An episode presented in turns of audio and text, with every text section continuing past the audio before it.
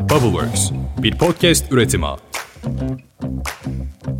Son zamanlarda zihnimin içinde en çok hangi soru beliriyor? Uzun zamandır bunu düşünüyorum. Bu kadar fazla üreten beyin varken, bu kadar fazla fikir ve yaratıcı zihin varken benim iyi fikirlerin nasıl bulacağım işte en çok düşündüğüm konu son zamanlarda. İyi bir fikir nasıl ortaya çıkabilir? Onu nasıl sürdürülebilir kılabilirim? Kafayı buna takmış durumdayım. Hal böyle olunca bu kanalı ve beni bilenler bilir. İşe kendim için araştırma yapmakla başladım. E o zaman dedim neden bunu burada konuşmuyoruz? Hazırsanız başlayalım.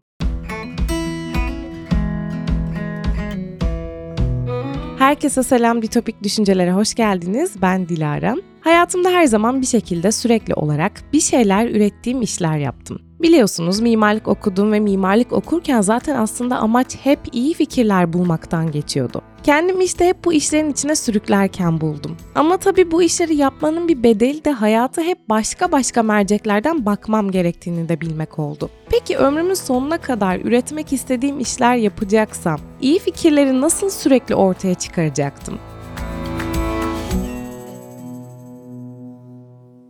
İyi fikir bulmak üzerine bulduğum ilk kırıntı tanelerinden biri şuydu. Rutin çalışmakla yaratıcı çalışmak arasındaki mantığın farkı şudur. Biri farklılıkları ortadan kaldırmak, diğeri ise farklılıkları sürdürmektir. Biri aynı şeyi tekrar tekrar yapmakla ilgilidir, diğeri ise farklı şeyler yapmakla ilgilidir. Bu farklılıkların rutin ve yaratıcı çalışmalara yönelik birçok etkisi vardır. Şimdi işin tam da bu noktasında kafanız karışmış olabilir mi? Çünkü benim biraz karıştı rutin çalışmakla yaratıcı fikirler bularak çalışmak arasında bariz farklar var ve ben rutin bir şekilde iyi fikirler bulmak istiyorum. Fikirler beynimizin içinde bir yerlerde zaten saklı olan, belki derinden çıkarmamız gereken yerdeler miydi? Yoksa sıfırdan dölleyip doğurmak mı gerekiyordu? Emin olamıyordum. Okuduğum bir makalede şöyle yazıyordu. TikTok'ta izlemedim, gerçekten makale okuyorum. Ama TikTok'ta da makale okunacak hale gelecek. Konumuza dönelim. Bebeklerin annelerinin karnından çıkması gibi fikirler de hamile zihinlerden çıkar. Bu benzetme bir şeyleri anlamamız için çok iyi gelebilir.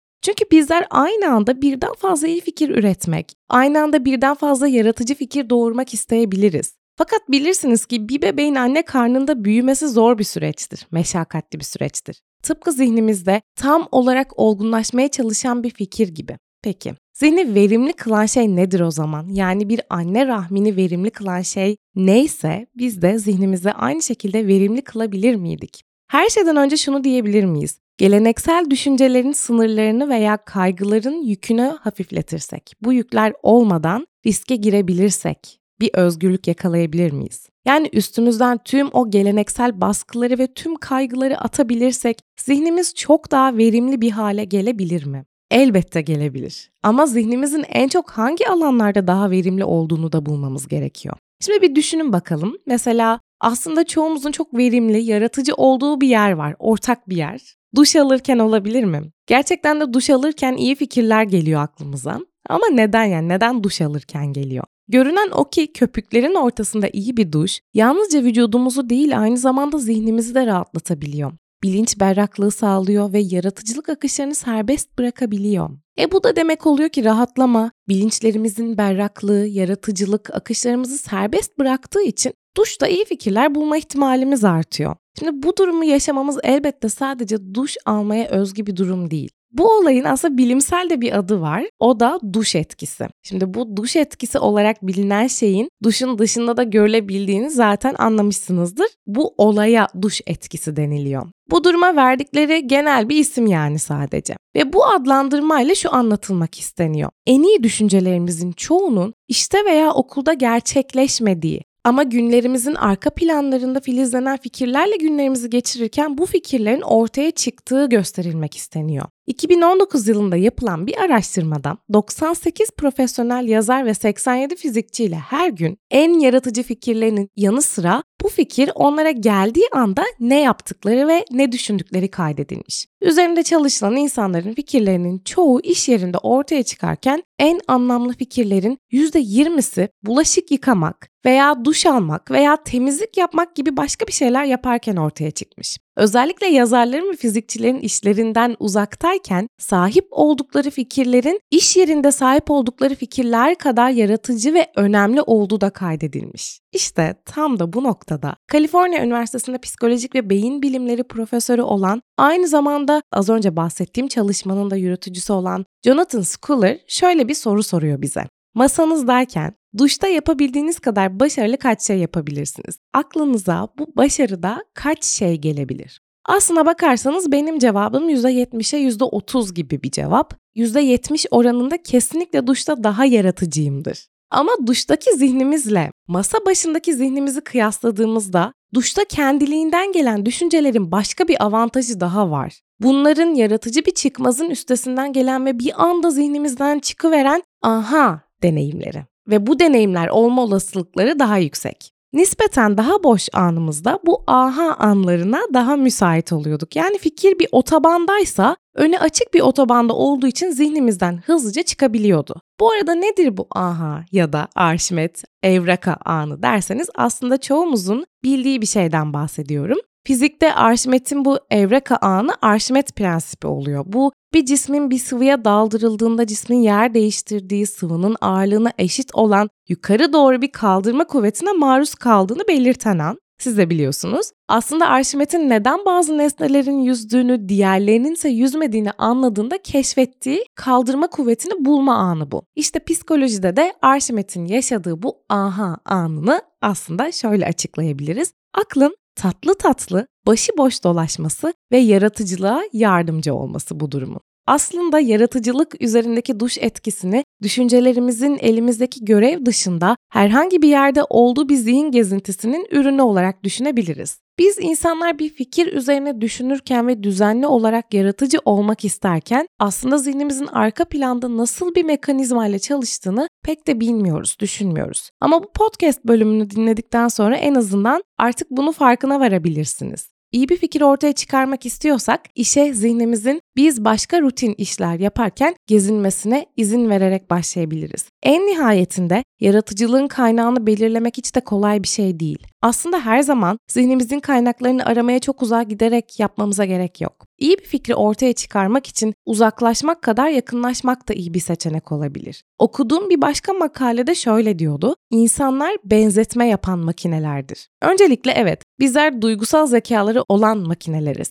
Robotlardan farkımız da bu. Bu nedenle de eşsiz kürasyonlar ve işler yaratabiliyoruz. Bu cümledeki ilgi çekici kısımsa şurası, benzetme yapan makineler kısmı. Belki de iyi bir fikir bir benzetme kadar yakınımızdaydı. Tabi şimdi intihalden yani fikir aşırmasından bahsetmiyorum ki bu bazen işleyebilen bir durum. Fikir araklamak bazı örneklerde işlemiştir de. Ama biz şimdi şu an konuştuğumuz bu şeyde beyaz bölgede kalıyoruz ve benzeşmeden bahsediyoruz. İnsanlar olarak sahip olduğumuz bu benzetme yeteneğimiz nasıl düşündüğümüzün anahtarı olabilir mi?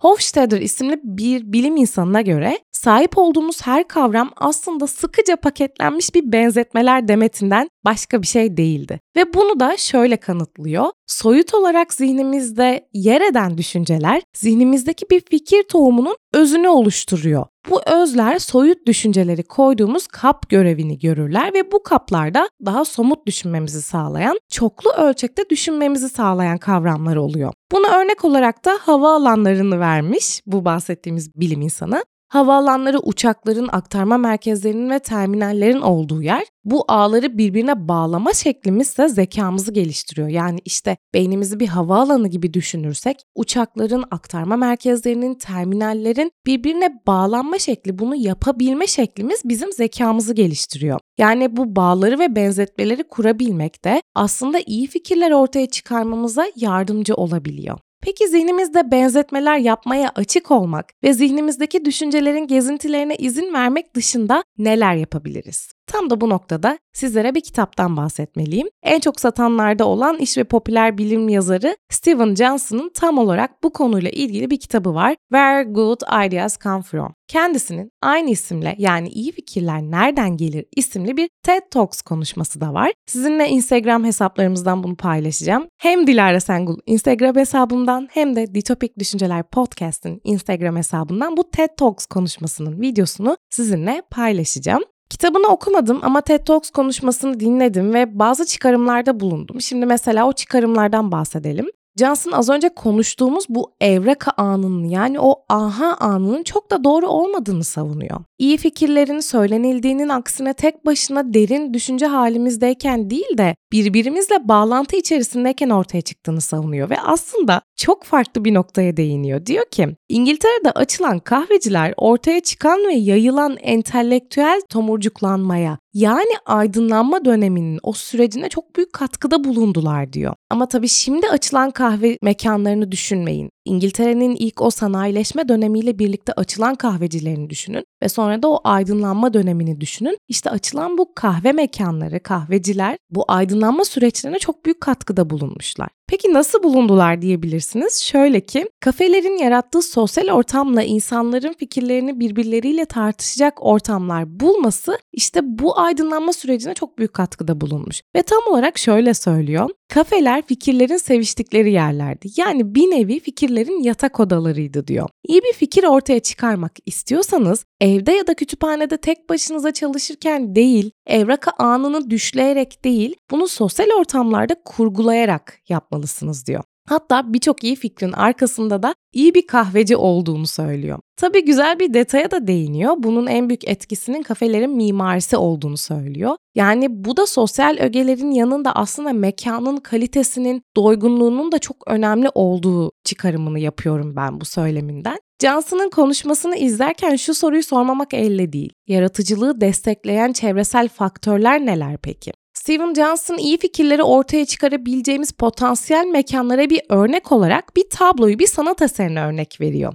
William Hogarth'ın Dinner tablosundan bahsediyor. Johnson diyor ki ofisiniz tam olarak bu tablodaki mekana ve ana benzemeli diyor. Tabloyu da tabii Instagram'dan paylaşacağım yine ama anlatayım bir küçük. Bir dikdörtgen bir de yuvarlak masanın olduğu bir kafede ya da restoranda öyle bir yer hayal edin. Tabi tablodaki bu restoran yakın çağ döneminde 1700'lerde geçiyor. Bu masaların etrafında toplanmış, birbirleriyle konuşan, birlikte içen bir sürü insan görüyorsunuz ama bir sürü. Oldukça sosyal bir ortam olduğu belli, sıcak bir ortam var ve bir şeyler tartışıldığı da belli ve farklı farklı insanlar arasında farklı farklı konuşulan şeyler de olduğu belli. İşte Johnson'a göre iyi ve büyük fikirler ancak ve ancak böyle yerlerden ve ortamlardan çıkar diyor. Aslına bakarsanız sürekli olarak yaratıcılık ve iyi fikirler doğurmayı gerektiren mimarlık eğitimi de tam olarak bu tablodaki gibi. Gerçekten tabloyu görünce böyle düşündüm. Ne eksik ne fazla. Okullardaki mimarlık stüdyoları ve dersleri aynen böyle oluyordu. Bizde de böyleydi. Herkes projesini birlikte istişare eder ve tartışırdı. Olması gereken de aslında buydu. Yani bu açıdan baktığımızda haklı da görünüyor Johnson Bey. Çünkü her bir mimarlık öğrencisinin iyi fikirler, yaratıcı fikirler ortaya çıkarması gerekiyordu ve aslında bunu çok aktif olan bir sürü zihnin olduğu bir odada yapmak, birlikte çalışmak, birlikte tartışmak çok iyi oluyordu bütün hepimizin projeleri için.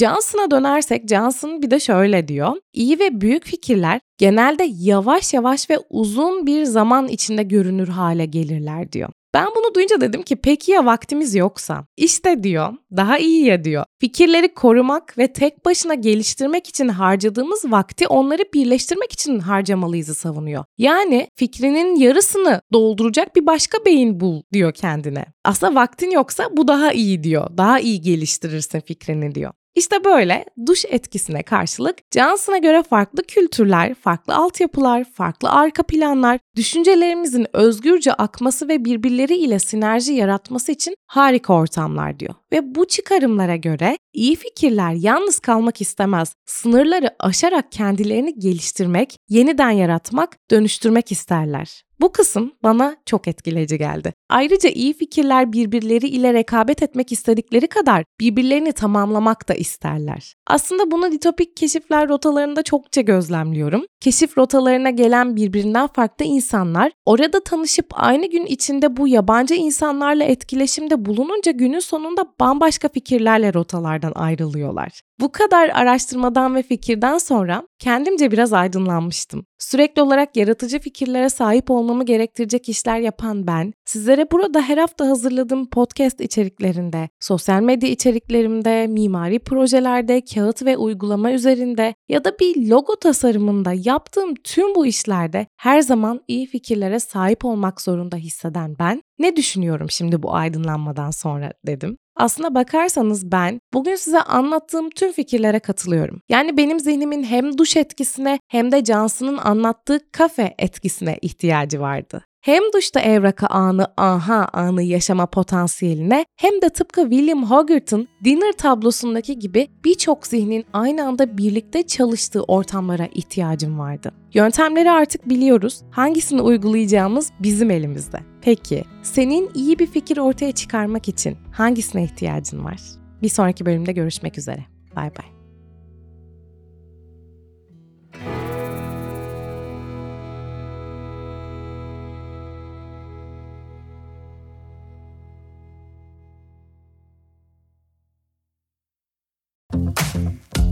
Bubbleworks, bir podcast üretimi.